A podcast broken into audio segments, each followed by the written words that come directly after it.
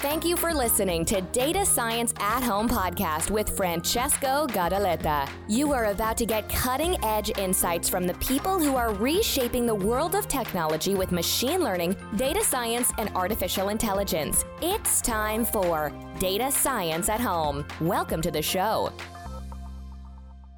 Welcome back to another episode of Data Science at Home podcast. I am Francesco, your host, podcasting from the headquarters of Amethix Technologies based in Belgium. I would like to thank all the followers of uh, this episode and, of course, the podcast in general. I really appreciate that. Uh, and I also want to remind you that we just started a community around the podcast on the Discord channel. You can find the coordinates of the channel in uh, the show notes of this episode and uh, the website datascienceathome.com. So just take your time and join us because it's very nice to have you there and, of course, uh, get to know some of your opinions about the past episode. And, of course, we can propose also new ones. So it would be very nice to have a chat there. Now, in uh, this episode, I would like to uh, speak about something that is extremely useful and it has shown to have an amazing impact in the in the research, uh, especially when it comes to computer vision, but it's starting to get noticed also in other domains, uh, you know, with uh, numerical examples and not just with images. I'm talking about GANs, uh, generative adversarial networks, which are a very important topic and uh, a very nice one, to be honest with you. I have always a lot of fun whenever I have to implement a GAN also because it's something that is very visual and um, we've seen generating faces, human faces, as well as sounds, uh, and uh, all the technology behind all these very fun examples is uh, is indeed the generative adversarial networks. So, of course, in this episode, I don't want to just talk about GANs per se, but I would like to speak about an important aspect of GAN, which is uh, stabilization. And so, the problem uh, is that these methods are, yes, very powerful, very interesting, but uh, it's uh, also true that they are not really stable in terms of you know during the training procedure. And so uh, most of the times when you are really not um, you know keen and attentive to the details and to the hyperparameters or to many other things we will discuss in the episode uh, you will find these networks not to perform as you as you want or as you expected so there are a lot of problems with GANs, so it's not a very easy thing to do when you when you train a, a generative uh, adversarial network. And one particular problem of this uh, of these methods is called mode collapse. The mode collapse uh, is in fact something that we'll discuss extensively in a minute, but essentially it consists in uh, the incapability of the network to generate samples that are diverse from the already generated ones. And so it ends up, you know, the network ends up generating something that always looks the same. So if you are using GANs to generate, for example, uh, synthetic data or, or fake images or whatever, you are finding that these fake samples, these synthetic samples are, they all, they all look the same. And so in fact, there is no real uh, diversification of the generated sample. There is another very important problem, which is the vanishing gradients that it usually affects all deep architectures. In fact, also many convolutional networks are affected by this problem. But GANs in particular uh, are affected by this issue for one simple reason is because we have, uh, uh, you know, two networks instead of one, first of all. And so, uh, and many other reasons, of course, but we'll, uh, we'll get into details in a minute. Uh, in fact, let me give you a very brief explanation of what GANs are, even though uh, we already discussed some of these details in previous episodes. But you know, just for you to you know to stay here in this show and just relax, and uh, I'm gonna start from the beginning because I believe that uh, a good refresh never hurts.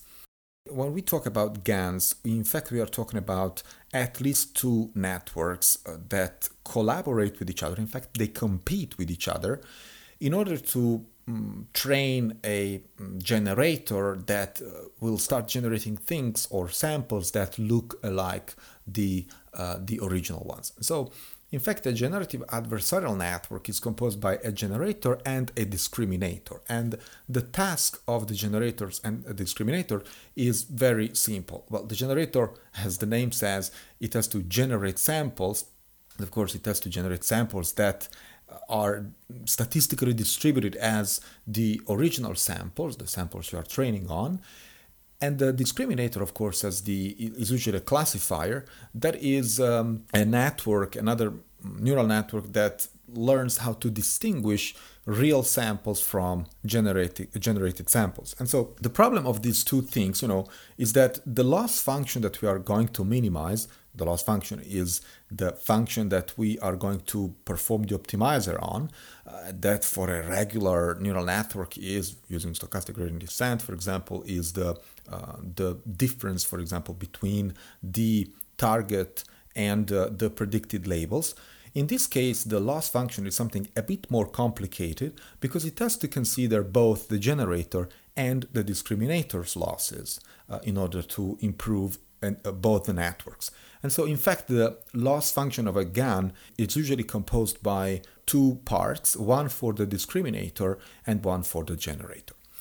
As I mentioned already, there are a lot of problems with uh, training uh, generative adversarial networks.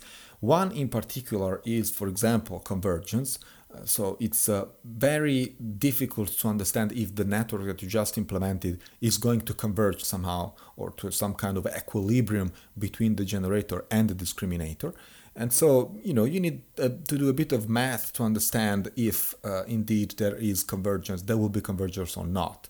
And why I'm saying that is because the generator and the discriminator, in fact, they compete with each other and uh, they compete until they reach an equilibrium, which is the point at which the generator cannot generate anything better than what it already did generate. And so something that looks as close as possible to the original data. And the discriminator, of course, cannot distinguish anymore uh, between fake and uh, real samples. And so, in fact, there is a kind of a 50 50% probability for the, for the discriminator to distinguish between fake and real. So, when we get there, it means that the discriminator cannot longer can no longer discriminate right uh, well it means that the generator is so good that it becomes extremely difficult for the discriminator to understand if that particular sample was fake or was real but it can also mean that the discriminator sucks, and so you know that 50% is due to the fact that the discriminator is just terrible, and it cannot really distinguish between fake and, and real, even when fakes are really fakes, like are really of bad quality. So that's a problem, the problem of convergence. Uh, there is another issue that I just mentioned. It's the vanishing gradient issue. And uh, that basically is uh, due to the fact that uh, uh we, you know, some gradients are close to zero during training. And this usually happens when uh, we have a super accurate discriminator for which we have um, a, uh, you know, 100% chance that the discriminator in fact distinguishes a fake from a real. One might think that when the discriminator predicts with extremely high accuracy, so 100% accuracy, a real sample, and 100% accuracy, a fake sample, well, then it means that um, in fact the loss function is squashed to zero, uh, which means that um, the gradients are very close to zero. And this in turn will provide very little feedback to the generator, slowing down the training or, or stopping the learning completely. And so this is a problem that uh, you know researchers have noticed also in very deep networks, and uh, it also affects the generative adversarial networks. A third problem of uh, of GANs is of course mode collapse. So the mode collapse is uh, something that it's uh, it's really subtle because it um, in fact prevents the generator from generating samples that are different and so it the generator ends up generating always the same things or things that are very close to, to the generated sample. And this is a problem because also it doesn't create diversity in the synthetic data. And so you will find that the, uh, the statistical distribution of the generated data is in fact, uh, you know, just concentrated in particular area of the dimensional space, uh, and so probably around just one value. And so it's not really useful to uh, play with the synthetic data anyway. The fourth problem, I think, is um, more kind of, I'm not saying philosophical, but it's definitely less technical, which is the way we evaluate um, GANs. And so it's very difficult to evaluate a GAN, how good a GAN is, because it's very difficult to, you know, we're not talking about counting how many times we get it right or wrong. In this case, we are looking at distributions. And so we have to find a way to measure how far are we from the original distribution of samples. Um, which, of course, you know, there are statistical tools that allow you to do so. For example, the so-called Kullback-Leibler divergence and many other statistical tools that allow you to measure the difference between any two distributions. But also in that case, if you have, for example, tabular data, and so imagine a, an input data set of, let's say, 10 columns, each column have its own distribution. If you just, you know, match or ma- measure how far you are uh, from the distribution, from the target distribution on a column basis, well, that in fact, it still doesn't tell you anything about the joint distribution or the joint probability. And so in fact, the fact that you are approximating very well one column doesn't tell you anything about, for example, two columns or three columns taken together, or even all the columns taken together. So, you know, there are, it's very challenging for to measure these things. And the, the last thing is that it's very difficult to measure uh, statistical distributions when you're in front of text, for example, or when you're in front of categorical variables. So, you know, things are not only numeric in data science. And so many times you can have classes, labels, you can have text, you can have images, you can have a lot of data types. And, you know, you, it's very difficult to find one metric that works for everyone. These are the challenges of GANs. Now, of course, there's been a lot of research in the field, and I'm very glad to, uh, you know, open my laptop every morning and find new stuff about GANs and new findings. And uh, it's a very active research area, uh, and I'm really glad for that. And in fact, there are several ways researchers have been improving GANs. So, probably the most extensively studied category uh, is uh, architectures. So, you know, we have seen researchers playing a lot with uh, the way we put together layers and neurons in, uh, in deep learning. And that means playing with the modified architectures. So we have seen a lot of architectures. There are so many in the literature. It's going to be impossible to uh, mention them all in this episode. But uh, just to mention a few, we started with convolutional GANs that um, were applied on computer vision tasks. And then we had, of course, deep convolutional GANs, uh, so-called DC GAN, which is probably the state of the art on many computer vision tasks at the moment of course, the, the convolutional GAN, you know, as the word says, it applies a series of convolutional operations to both the generator and the discriminator. And so, in fact, we just insert convolutions in the generator and the discriminator, in both the two networks. And, um, and that's why this thing works very well for computer vision tasks. Then we also have uh, self-attention GAN, also SAGAN, uh, that incorporated a self-attention mechanism into the design, into the architecture. We have discussed the self-attention mechanism and the transformer in one of the previous episodes, so feel free to uh, get it back and uh, share it or just listen to it again, because the self-attention, in fact, is used uh, in a lot of networks today, especially in uh, NLP for NLP tasks. But of course, uh, computer vision is uh, something that uh, is a field that has seen a lot of these new architectures in action. Again, still playing with uh, modified architectural architectures for GAN, uh, we have the stacked GAN or SGAN, which is composed by a stack of uh, pairs of generators and discriminators. And each of these consists of uh, an encoder and a decoder on top of each pair. So there are basically multiple generators and discriminators. And on top of this, you know, we have uh, the autoencoder architecture, right? So what is the autoencoder? Very simply, the autoencoder allows you to encode the input in usually a lower dimensional space by trying to reconstruct the input from the input itself.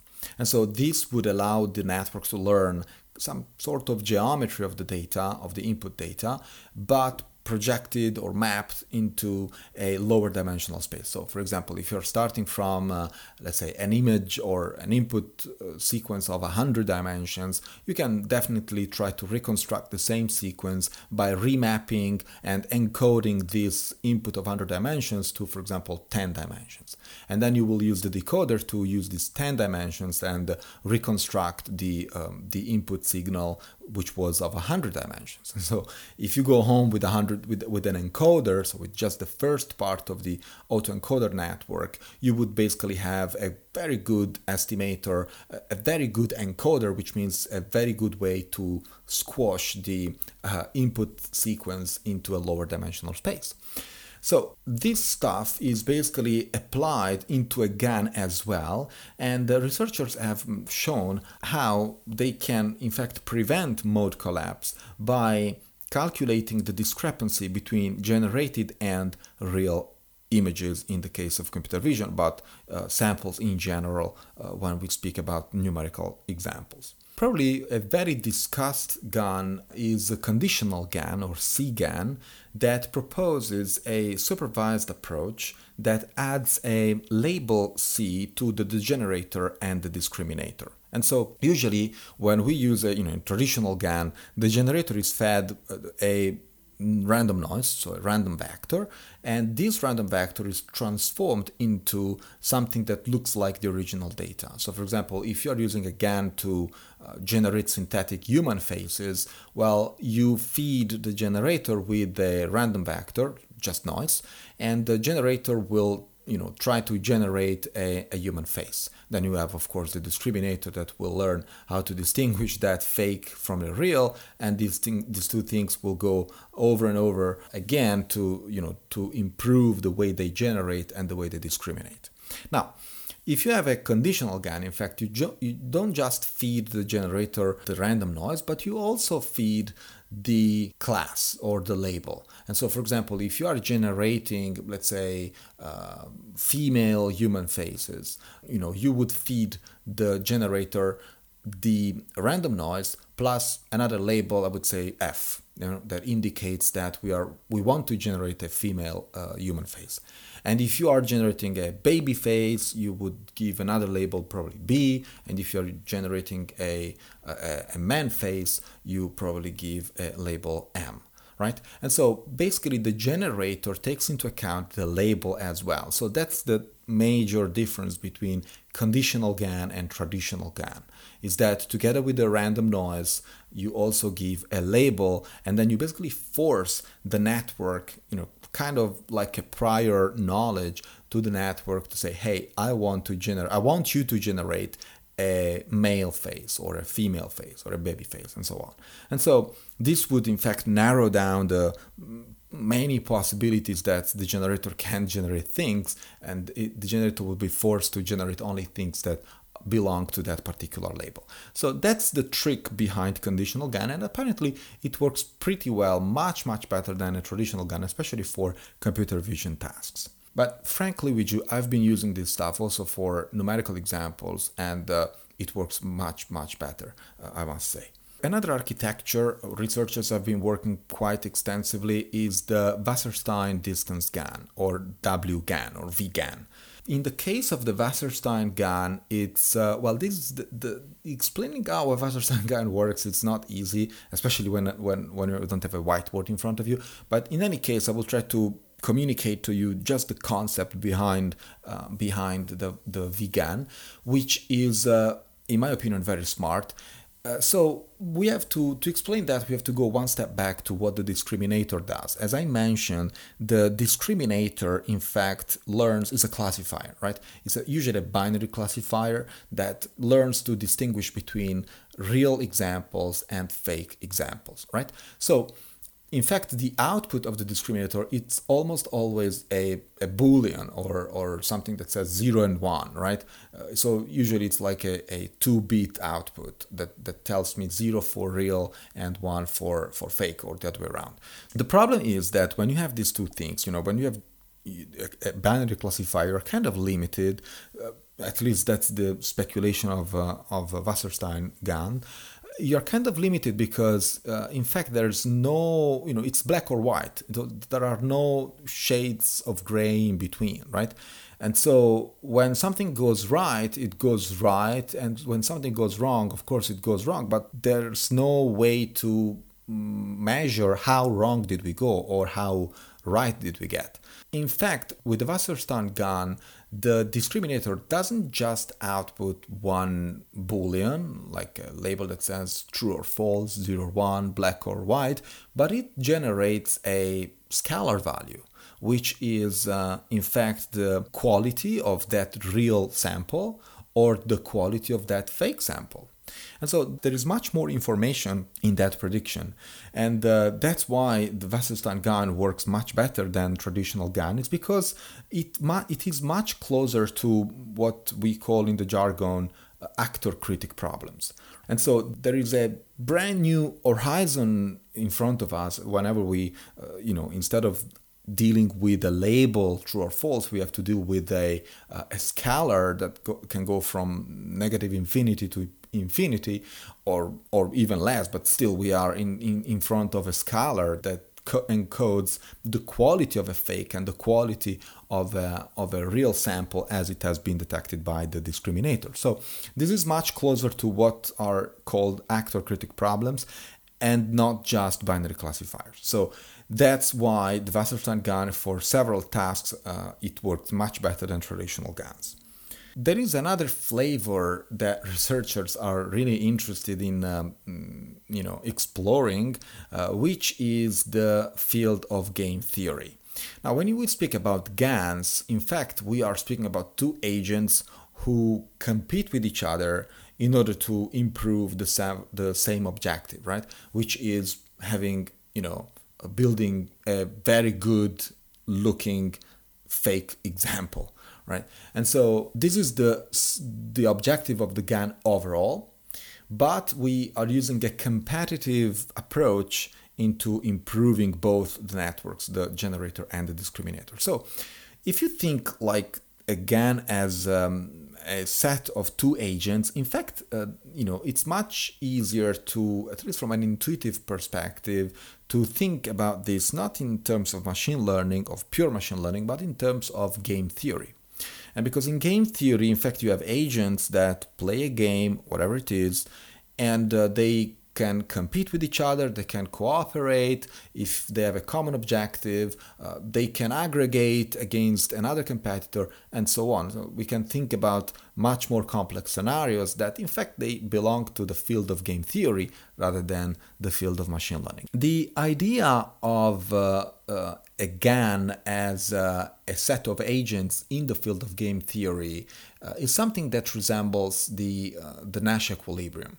Now, the Nash equilibrium is probably one of the most important concepts of the last century uh, that has been proposed by John Nash, one of my favorite mathematicians in history, probably after Fourier. I think Fourier is the best mathematician for me. Well, anyway, John Nash proposed the Nash equilibrium, which is very interesting. It basically tells you that there is a, an equilibrium, there is a point at which two competitors cannot perform any other action that will improve their own position in the game or that will provide any damage to their competitor. So it's a, a win win situation. That's why it's called an equilibrium.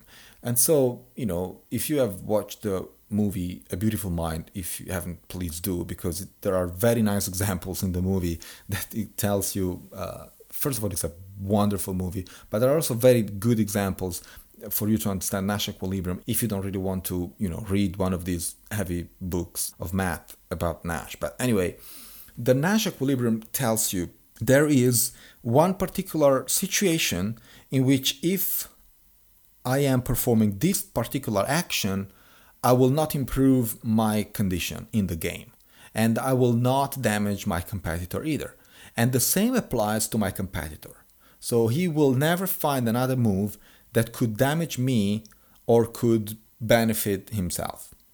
And so this is a situation in which both of us we would perform the same action over and over again because that's the best we can do. And so if you think about again, we want to reach at that point to which the generator and the discriminator would not do would not predict or generate anything differently because that's the best thing that they can do. And so in fact that's what we want from a GAN whenever these two things, you know, these two components compete with each other in in game theoretical terms, we want these two things to reach a Nash equilibrium. And so, well, there is a bit of research in that area, but to be honest, I couldn't find a lot of uh, literature. So this is quite new, and uh, there is a proof for the existence of the um, of the mixed strategy Nash equilibrium in GAN uh, with a sketch of the algorithm. But to be honest with you, I didn't quite understand, and uh, I don't feel really confident in explaining what I understood from that example. But in fact, other than that, I personally didn't find anything, you know, I'm not saying valuable, but anything concrete about, uh, you know, how we can generalize these concepts to all possible GAN architectures that we might think of with all possible loss functions. So the thing is much more complicated, I think, to be um, interpreted in game theoretical terms. But of course, I would be very eager to find some of these papers out there. Uh, I would be one of the first to read that stuff for sure. There is another field of research that um, it's called multi-agent GAN or MADGAN, which is kind of weird as as a name. And so a MADGAN is in fact using multiple generators and uh, one discriminator that not only identifies fake samples, but also determines the specific generator that produced the fake sample. And so, you know, that's something quite interesting because that would, by design, reduce or, well, mitigate the mode collapse problem just because we would be using multiple generators. And so, you know, if we, you know, the variation in the synthetic data would be much much easier to to reach just because there are indeed multiple networks with different hyperparameters with different weights that would be generating just different samples and so, you know, these are all tricks that researchers are using, uh, but of course, mm, you know, there is the drawback of uh, having many more networks to calculate and to do stochastic gradient descent and to do optimization and all the things that we already do uh, on one model. And so, from a computational perspective and complexity, thing can become a bit uh, a bit prohibitive, uh, at least for uh, for some of the well most well-known examples and uh, realistic use cases.